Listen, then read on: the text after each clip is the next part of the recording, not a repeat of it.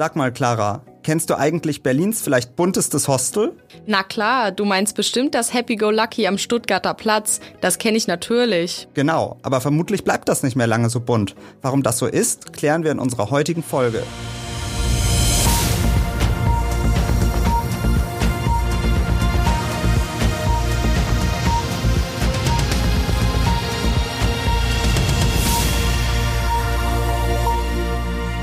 Damit hallo und willkommen zu einer neuen Folge unseres Shortcasts Erklär's mir, ein Podcast der Berliner Morgenpost. Mein Name ist Clara Andersen, mir gegenüber steht mein Kollege Marc Hofmann und wir schauen heute einmal auf das streitbare Hostel in Charlottenburg. Marc, erklär doch mal, warum die Fassade voller Blumen, Smileys und Herzen jetzt überstrichen werden soll.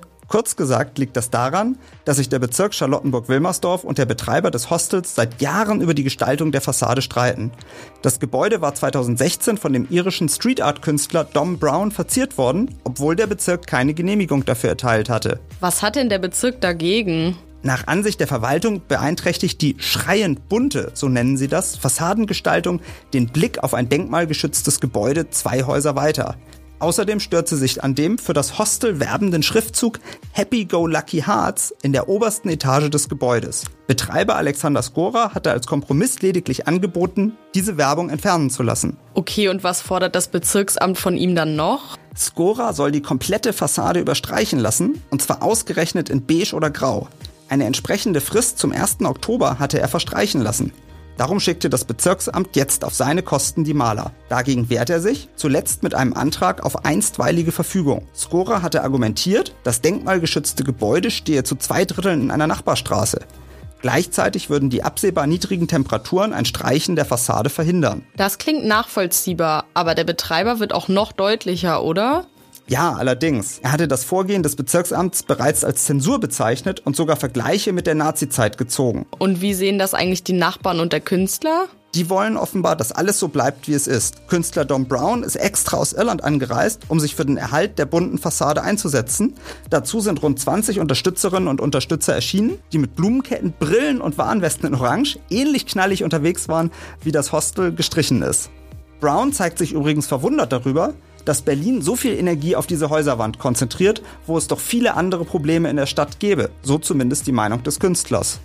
Stimmt, das klingt echt nach einer erstaunlich kleinlichen Diskussion für Berlin. Allerdings, vor allem weil darüber bereits seit sieben Jahren gestritten wird. Vor Gericht sprachen die Richter jetzt von einer sogenannten Interessensabwägung der Eigentums- und Kunstfreiheit gegen das gemeindliche Selbstgestaltungsrecht des Bezirksamts. Letzterem gaben sie den Vorzug, auch und Achtung, hier kommt noch mehr Juristendeutsch, die Vernichtung eines Werkoriginals als die schärfste Form der Beeinträchtigung anzusehen sei. Das klingt so, als hätte der Streit eine noch längere Vorgeschichte. Stimmt. Bereits 2012 musste Scora die Letter des Hotelnamens an dem damals noch orangenen Gebäude entfernen. Vielleicht ein Grund mehr, warum sich das Bezirksamt heute so unversöhnlich zeigt. Was sagen denn die Maler dazu, die das Kunstwerk überstreichen sollen? Die sehen das offenbar sehr pragmatisch und sprechen von einem Job wie jedem anderen. Wenn sie bald anfangen können, wollen sie bis Jahresende fertig sein. Erschwerend sei aber, dass durch die bunte Farbe Schäden an der Fassade vielleicht erst während der Arbeiten entdeckt werden können, so ein Mitarbeiter zur Berliner Morgenpost. Ist es denn sicher, dass die farbenfrohe Fassade jetzt weichen muss? Nein, noch nicht ganz. Zwei Wochen lang hat der Betreiber die Möglichkeit, Beschwerde gegen die Entscheidung einzulegen. Mindestens eine klitzekleine Chance besteht also noch, dass die bunte Häuserwand erhalten bleibt. Vielen Dank, Marc. Da wollen wir mal schauen, was aus Berlins vielleicht buntestem Hostel am Stuttgarter Platz wird. Für heute war es das jedenfalls mit dieser Folge.